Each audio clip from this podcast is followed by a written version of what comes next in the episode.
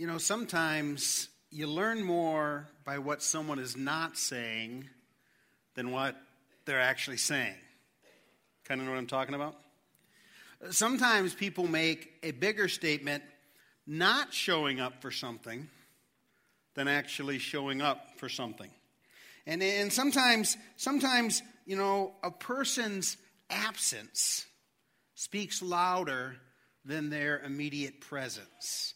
You know, one of the places where that is true is with God. That, that many times we become more aware of God, we, we become more in touch with God. Many times God does his most profound and important work in our life when he seems most absent in our life. That, that really is what the book we're about to dive into is actually all about.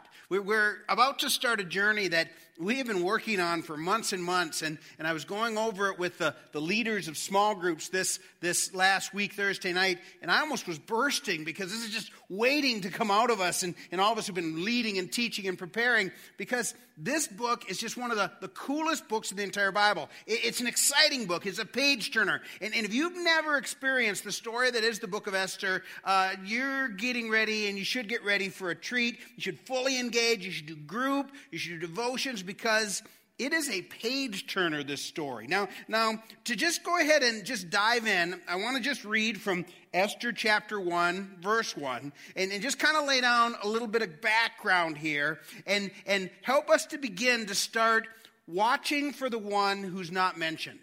Watching for the one who not mentioned. Another way we could say it is looking for the one who seems like it didn't show up Okay, we're going we're gonna look at this. So, Esther chapter 1, verse 1, it says this. It says, Now in the days of Ahasuerus, the Ahasuerus, you've heard of him, you know, who reigned from India to Ethiopia. Now, any of those you who have geography in your head, think about that. From India to Ethiopia. This guy had a huge kingdom. And, and, and he ruled over 127 provinces. It's one of the greatest empires in the history of the world. So it's during the time of this king's reign, and the king is one of the main characters in this story. It says, In those days, when this king sat on his royal throne in his capital of Susa, in his citadel, in his palace. And so this is a story, uh, begins with the king in a palace unbelievably powerful, and, and, and it's an incredible story. Now, now, the thing about this story is that, let me just say it, this is a freaky story. Turn to the person next to you and say, It's freaky. No, really say it, because it's freaky. It is a freaky story. And, and the closer you look at it, the more you go, dang, that's in the Bible? You know, should that be in the Bible? In fact, just to kind of put it on your radar, there was a huge debate when they were gathering up the books of the Bible and recognizing the ones that God had inspired. And there was a huge debate whether or not this book should even make it because there's several things about this book that are stunningly surprising. But then all of a sudden, when you see it, say, oh, that's why this is here. In fact, it's crucial that this is here. And there are some lessons that are taught in this that have incredible relevance for how we live every day. So, so what's so surprising about this book? Now, the first thing that's surprising about this book is that God is not mentioned once in this book. God's not mentioned once. It doesn't mention the Lord or Jesus or the Father or any. He's not mentioned one time in this book. Not only that, things like prayer or going to worship or, or spiritual practices or priests or religious activities, none of that is mentioned in this entire book. And it's the Bible, so you'd kind of expect it to show up. It's just not there. Now, now what this has done is this is actually done. Some people think that it was done because when it was written, it would have been illegal to speak about God, and so they, they hid the messages in there. And that was one theory. But I actually believe that what's going on here is a brilliant literary device that God gave to the author of this book so that the main purpose of this book could just be blown up. And the mo- really the main purpose of this book is that when God seems the most absent, that's actually when he's the most active. Let me just say that again. When God seems the most absent, those are usually the times he is the most active. And, and that's so much of the message of this, this, this book. And so God at first, when you first read it, seems absent from the book. But then when you start looking at it, he is everywhere. Listen now, the invisible hand of God is all over this book, and it is absolutely glorious. Now, the second thing that is surprising about this book is that the heroes of this book are not actually the ones we would have chosen. They're, they're not the people we would have expected. So there's really basically four main characters in this book that we're going to discover together. The first is the king, and the king's kind of an idiot. He's a drunkard. He is manipulated by everybody in the book. He is the most powerful person in the world, totally controlled by other people. Now, now the second person is the evil villain by the name of Haman. And, and he's just a wicked person. And the thing you need to know about Haman is that he descends from a group called the Canaanites. And the Canaanites, listen now, have an ancient hatred against the people of God. They hate the people of God. And so he comes up with a plot, you're going to see, to actually completely annihilate the people of God, the Jewish people. It's about genocide. It's about uh, an existential threat to the very existence of the people of God. It's a huge deal. Now, now, the third main character is this guy by the name of Mordecai, who is seen as very wise and very good. But here's the funny thing about Mordecai he is a Jewish person who is in exile in this great city of Susa, and he seems to be living among the people who are Gentiles. He seems to be following their customs, eating their foods, and kind of living by their standard. And, and, and that's shocking. It's shocking, particularly when you hold him up alongside another person who lived in exile by the name of Daniel. Who, who actually got thrown like in a, a lion's den for standing for God and not eating the food and living separate. But, but these guys are actually marrying Gentiles and, and they're just doing a lot of things that we would look at and we'd say, you know, and particularly a, a Jewish person would say, wow, that, that's not what we'd expect. And why would they be doing that? And, and, and because of that, the temptation would be for us to say, man, our heroes, we, we don't want them to be that messy. Now, the, the last one is, of course, Esther, Queen Esther. Her original name was Hadassah, which was a Jewish name, but actually, because we're going to say in a minute, the Jews were under such terrible conditions, she hid her national identity and she actually lived as this person, Esther. And as the story unfolds, you're going to see she becomes the queen, but, but she's living in hiding. And, and these last two are the heroes of the book. And, and what that is meant to communicate us to us is that God uses messed up people. He, he uses imperfect people. He's actually a God who takes great delight in taking a messy story and doing really cool things about that. We're going to say much, much more about that. What you have in Esther and Mordecai are two people living at a very messed up time, in a very difficult time, doing the best they can. And God shows up and uses them. Now, the third thing that's really stunning, and you're going to discover this when you read it, I'm going to talk deeply about this. It actually shows up in other parts of the Bible, but it's really around a lot in Esther. There's a lot of violence in Esther.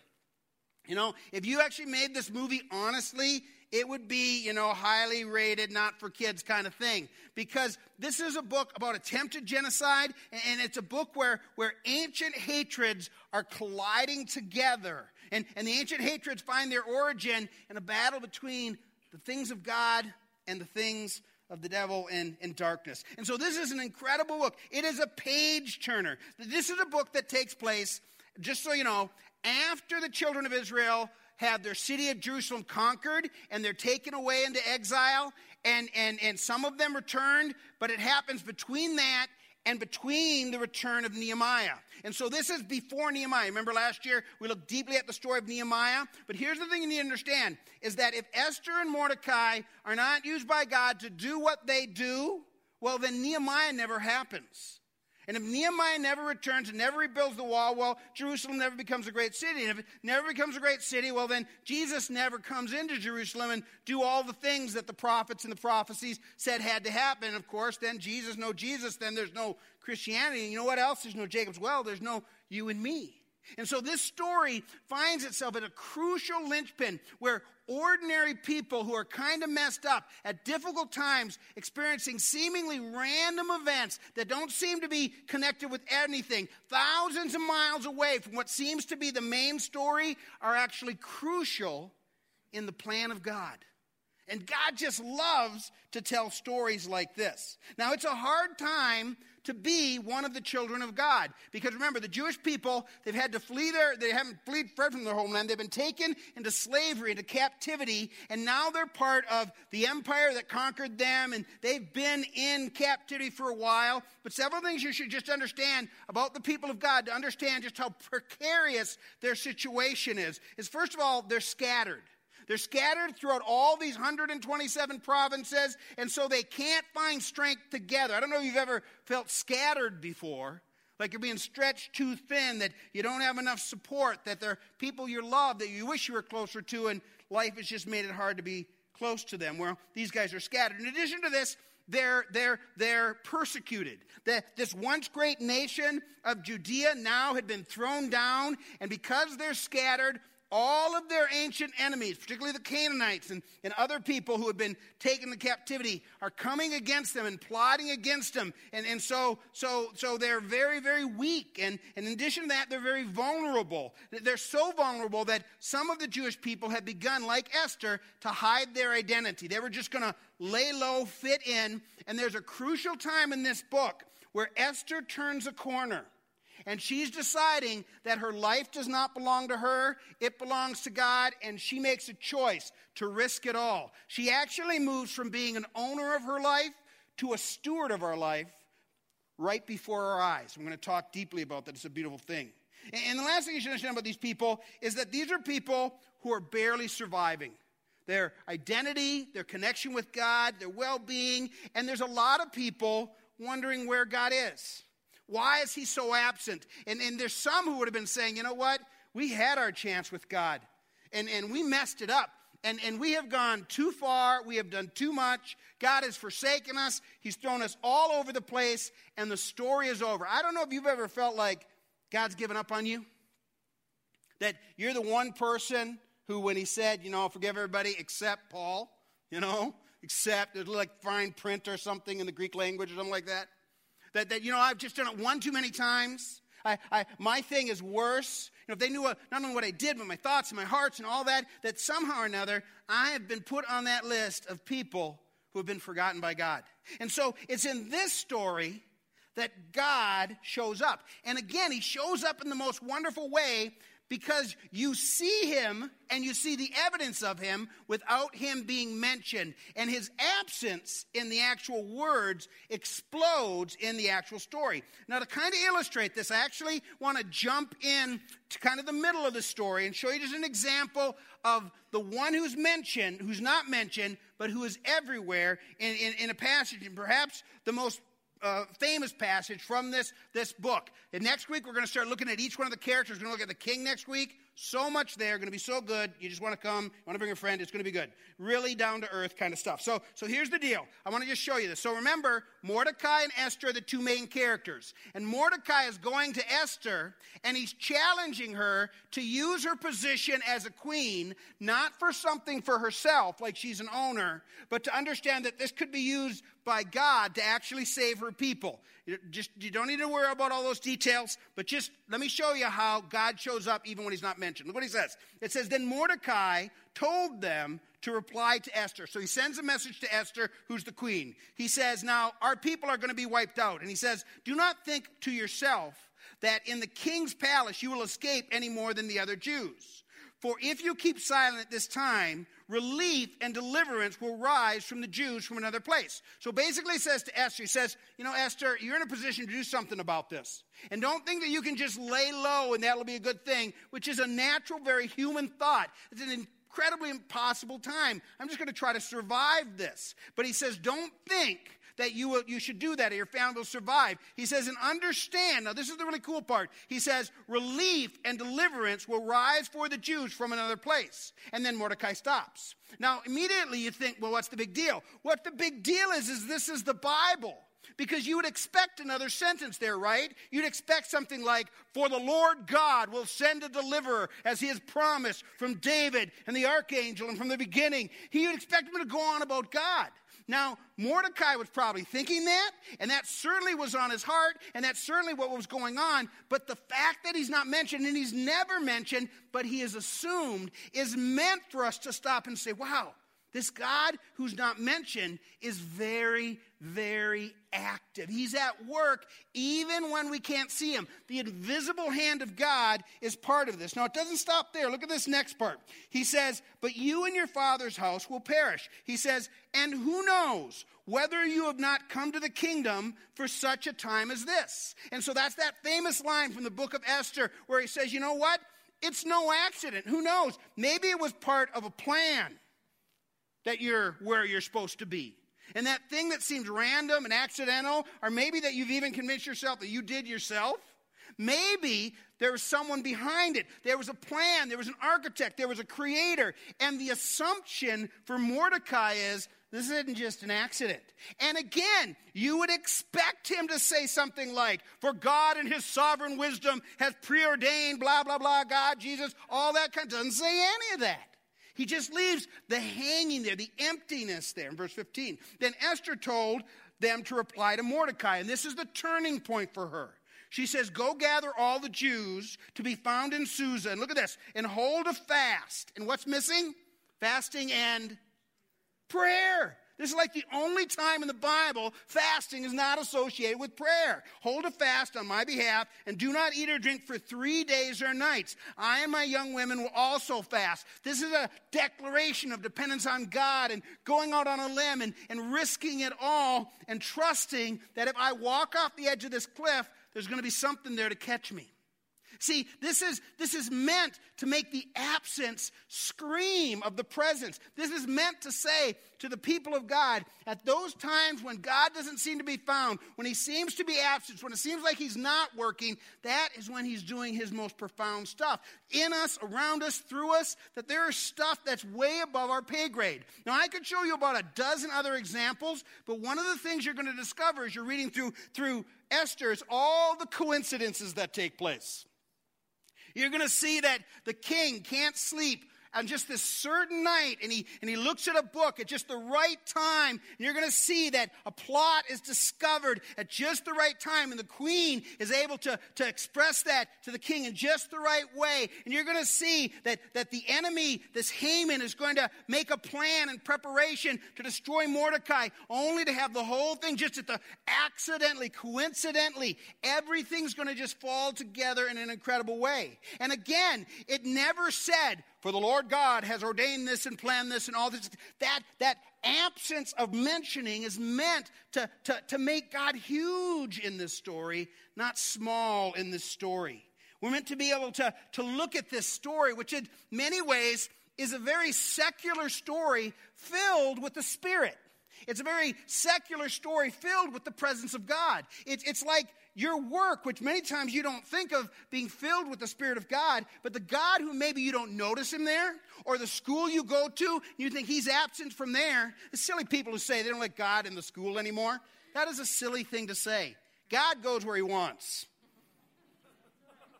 And they can make all the rules about that they want. But the God who seems to be absent very often is doing his most profound times. And very often in the history of God's people, when it's most difficult, when it's most hard, when we're most vulnerable and we're persecuted and, and we want to hide, it's when God shows up in a way that is completely unexpected. This is true in the, the, the part of your story and the little things and the big things, and it's part of the big story.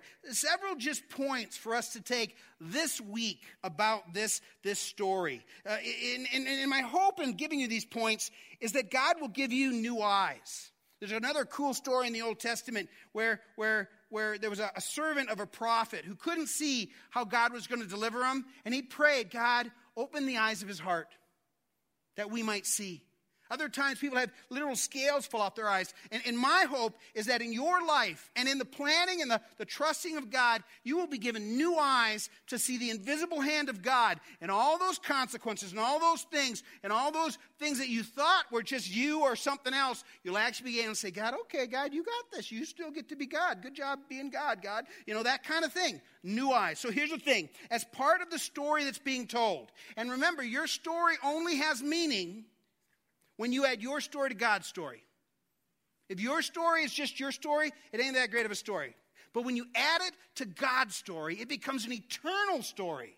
A story that will be told in the eternal heavenly places forever. So, as part of being part of this bigger story, remember that, remember several things. First is the one who's not mentioned chose and chooses the time. You say, you know what, I missed my opportunity, it's too late, too much, it's taken too long. He knows the time. The Bible says at just the right time, God, and God does all kinds of stuff. And so if you're feeling forgotten or left behind or it's too late, God chooses the time. Second thing is I'd say is the one who's not mentioned chooses the place. That is to say, Susa, some foreign capital a thousand miles away from the people of God and capital of Jerusalem, we're in the wrong place. I mean, the wrong place. Listen, God puts us in the place He wants us to be. Some of you think you're in the wrong place because you go to the wrong school, you're in the wrong job, you're in the wrong family, and you're focused on what you don't have rather than what you do and your, your eyes are blinded. And so remember, God, you put me in this place. And I don't know why you put me in this place, but I'm going to trust you in this place. Now, now the other thing, the next thing is the one who's not mentioned uses the circumstances. There are things that happen, hard things that happen in the lives of Christians that are just hard to understand somewhere sometimes. But, but the God who is the God who, who, who's not always seen, the invisible hand of God, chooses circumstances in your life. And He can take the hardest things, the most difficult things, and turn them into blessings for you. He might actually want you to go through a hard, difficult thing that might be a blessing for a future generation, or might be a blessing for a person you don't even know. And, and, and, and, we trust that there's a God who uses those things as part of his big plans and his personal plans for us as well. The other thing we see is that in the big story being told, that, that, that the one not mentioned chooses the players. You know, uh, we would have rather that, that Mordecai was more like Daniel, followed every rule, upstanding, you know, that kind of guy. We would have wished that Hadassah and Esther would have never hidden away, that they would have been just these superheroes of faith. But you know how many of those there really are in the Bible? Jesus. Just about everybody else who God uses in the Bible, pretty messed up. Pretty messed up, pretty imperfect, pretty much struggling. And so we see that in this. And listen, God chooses the players, and here's what will surprise you is God has chosen you. He's chosen you with the circumstances and the place and the time to do things that, that if you would let Him, would blow your mind. And He'd become much more real. Last thing I'd say just to about this is that the one who's not mentioned knows the whole story. And here's the end of the day you just don't. You just don't know the whole story. There are things going on that are above our pay grade. You know, and there are times where, God, I don't know what you're doing, you know, but you're God. And there are times in the story where Mordecai and Esther had to just be feeling, God, throw us a bone here. You know, come on. Really? We're already in captivity. Now you're going to wipe us out? I mean, what's going on? And there's a story going on here that is so much more powerful. And every now and again, he will string through some coincidences, coincidences, no such thing as coincidences, and we will see him doing something and that will just be us taking a step back. And we will look, we have the eyes, say, okay, God, I see. All right, yep, you get to be God. Okay, I resign as God. And, and thank you. I'm sure you're grateful for my opinion of the job you're doing, but I'm just going to let you be God in the midst of all this. You see, this is the thing we need to understand is that following God by faith is only possible when we don't have all the answers when there are times that things don't make sense, when circumstances come that seem impossible. Because if we had all the answers, if it was really clear, it would be easy and it would be called certainty. But it doesn't say the righteous will live by certainty, it says the righteous will live by faith.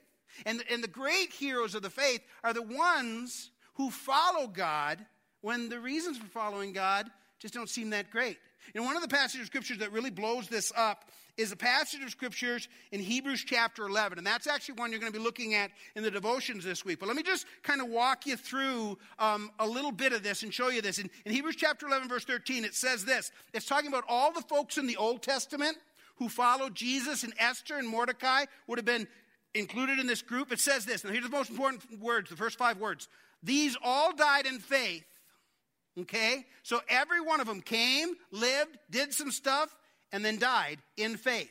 And so he says, all of these are people of great faith. He says, now none of them have received the things that were promised. The things that were promised in the Old Testament, they just had to live in the promise and, and they never saw them. He says, he says, they saw them far away and they acknowledged them on earth, feeling on earth like strangers and aliens. They believed in, in something that was coming that was better. Now here's what I really want you to see. I want you to see that there's actually two lists of people here who are considered great people of faith. Now, the first one is the list I would prefer to be on. It says this It says, Those ones who through faith conquered kingdoms, enforced justice, obtained promises, stopped the mouths of lions. That's probably a reference to Daniel. Quenched the power of fire, escaped the edge of the sword, were made strong out of weakness, became mighty in war, put foreign armies to flight. Women actually received back their dead for resurrection. Yeah, that's what I want my faith to do. And these folks were commended for that because that was their part of the story. But then there's verse 35 who also lived by faith. Some were tortured and they refused to accept release so they might rise again and receive a better life. Others suffered mocking and floggings and even chains and imprisonment. They were sown, stoned and sawed in two and were killed by sword. They went about in skins and sheep and goats, destitute, afflicted, mistreated, of whom this world was not worthy, wandering around in deserts and mountains and dens and caves of earth. And all of these, both lists, though commended through their faith, did not receive what they've promised. There was a waiting. There's what theologians call the now and the not yet. That we receive the promises of God, but we anticipate the full reality of the promise of God. They're living in the midst of this story. And that's what we're going to see with Esther and Mordecai. That at those times where it just seems like, you know, God, what are you doing? Where are you at? Where is it? That's when God actually is actually doing his most profound work. And when we get glimpses of it, it's a glorious thing. Now, the writer of the book of Hebrews ends this time by challenging us to to learn from these ones who've coming, be inspired from these ones who came before us. And, and, look what he says. He says, Therefore, since we are surrounded by this great cloud of witnesses of those who've gone before us, what does it mean for us? He says, Let us lay off every weight and the sin that so uh, clings so closely, and let us run our race with endurance, the race set before us. That there's a race that we're supposed to run, and, and there, there's challenges we're going to face. And there will be times where we'll be conquering kingdoms and, and, and, and doing great things. There'll be other times where it looks like persecution, difficulty, disappointment, sickness, and all of it is lived by faith. You see, there's a God who gets to choose the circumstances and the time and the place. He gets to choose the players. He gets to choose the circumstances, but it's part of his plan. And here's the deal all of us who follow him through faith and whatever our part of the journey is, when we get to heaven and we see the glory that's waiting to be revealed, no one's going to go down, look down what went on earth and said, Well, that wasn't worth it. That wasn't worth it. We're going to look back at the worst things that happened and say, Thank God for that. Because that put me in the place to, to be set up to receive Him, to receive the glory. Thank God that I was used in one of those times to struggle and to suffer and to serve in a way that maybe others weren't. And I'm humbled that God would actually call me to play that kind of a role. And, it, and, and that's the glory. It changes trials into gold, it, it makes it absolutely beautiful. And that is so much the story of Esther. And so let me just give you a couple points of encouragement. Trust the storyteller. God is a great storyteller, and the gospel is the story of God. And when your part of the story is not making sense, trust the storyteller because the second thing is you don't judge a story in the middle.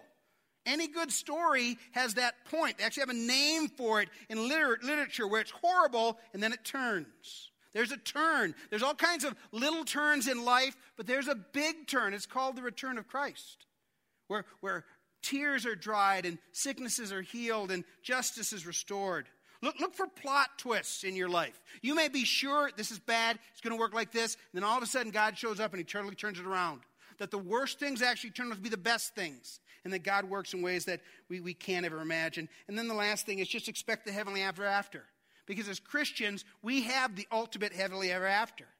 We, we fix our mind on Jesus. That's what the last part of Hebrews says. We fix our eyes on Jesus, the author and the perfecter of our faith, the author and the storyteller, who for the joy set before him endured his own scorn and shame. And, and he, he endured it. He endured it because he, he knew that he'd be seen at the right hand of God and that all things would be made. That this is a really, really good story we're part of. And we're at some pretty dramatic parts. I mean, in truth is, there's some struggles we have here, but at this time in history, we have brothers and sisters, you know this, right? Who, who, who have to hide to worship, who will give their life up this week simply because they take the name of Christ. And, and their faith is something that, that, that just blows us away and humbles us. See, God is a God who's doing things that are just amazing. We get to see examples of it all the time. Actually have a faith story this weekend. This is just a great story um, about really a player you wouldn't have chosen, a really messy story, and just how God is turning it around. Turning it around here in process in a really cool way. Let's go ahead and listen to Brandon's story. Hi, my name's Brandon Herman. I'm from Lake Wissota. Uh, I've been coming to Jacob's Well for about nine months. Before I started following Christ, my life was, I guess you could say, sinful turmoil. It just wasn't very fulfilling no matter what I did. Um, I was in the drug culture and everything that goes with that evil and destruction. I was in prison while my little brother died. Um, I missed out on eight years of my children growing up it's it's just havoc. I mean, the things that you'll do when you're in that lifestyle is, as I look at it today, it's just crazy. At one point in my life, you know, I had thousands of dollars in my lap and a huge pile of drugs, and I'm sitting in my Cadillac, and I was chasing that, and, and I and I was I had everything I wanted, and I still wasn't happy. Nothing I did fulfilled the need I had inside me. It was sad. I look back at it today, and it's like what a fool. What started turning my life around was when I stopped trying myself. Um, and I started praying to God and I started listening and taking advice from others. I actually met uh, a pastor on my last relapse and uh, got involved with, with him in a, some Bible study and started coming to Jacob's Well and just started following through with something different, you know, following through with my prayer life and, and leaving things to God that I can't bear. And I am now a child of God and I'm going to follow His ways and, and continue that. For me to find a relationship with Jesus and to be in a relationship with Jesus, I know that He died on the cross for me. He forgave me for all my sins. Um, and that I worship Him. I read His book. I, I, try and become a better man every day, follow His walk, and uh, I don't look back. I just keep moving forwards.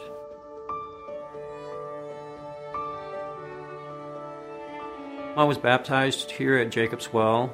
Since I'm clean and I'm, I'm turning a new chapter and actually ending an old book and starting a new book, right now I'm happy, I'm content. Um, but it, but it, you have to reach out. You can't do it yourself. I found that out. Coming to Jacob's Well is awesome and the music and the and the camaraderie and the fellowship here and the message that we get it's just beautiful. I'm going to keep coming. I'm going to keep worshiping here and that's what i want to do. If i was going to encourage somebody who was struggling i would say that everyone can change. On your own power it's not going to get any better. You know if you give up your will and let god's will take control things will change. Life will get better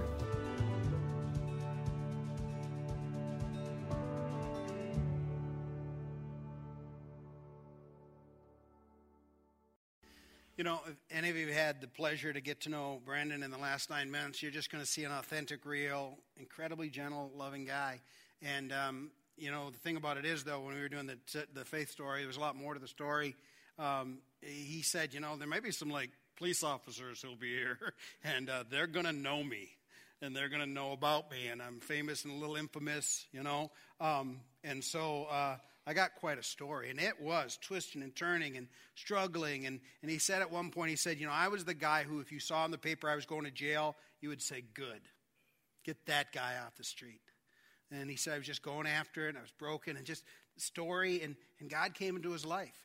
It, it's messy, it's, it's, it's all over the place, but it's beautiful. I talked to Brandon this afternoon, just Ryan, we're going to share a story this weekend, and he said, I'll be there at 1045. He's going to sit over there. He always sits over there. And, and I'm going to be there with my, my group. It's his recovery group. they're all going to come, and, and they're on that journey together. And it's the most beautiful, beautiful thing. See, that's the story God likes to tell. Don't you love stories like that?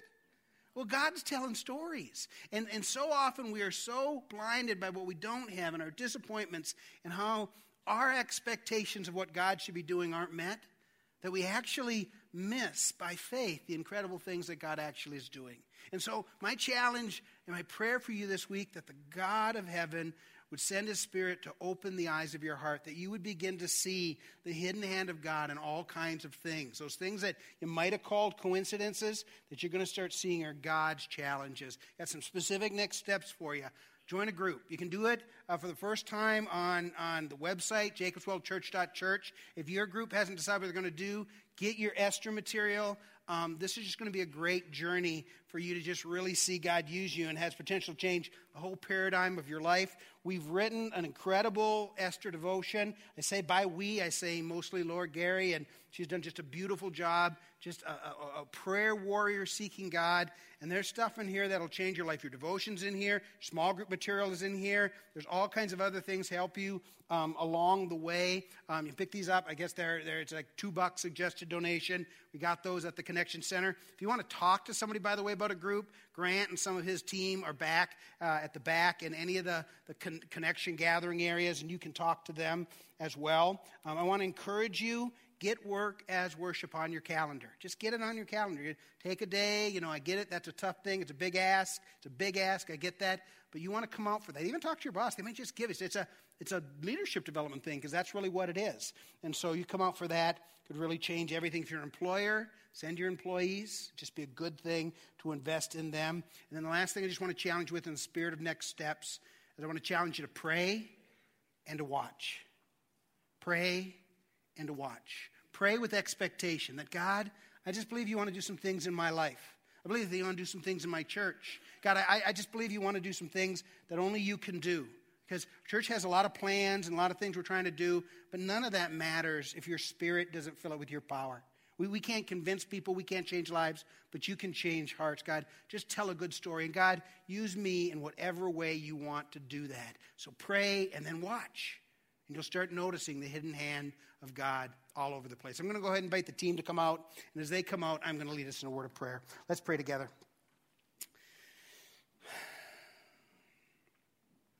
Father, I have confessed that there have been times with me in my life that I've been frustrated with you. I've been angry with you. I've been disappointed with you.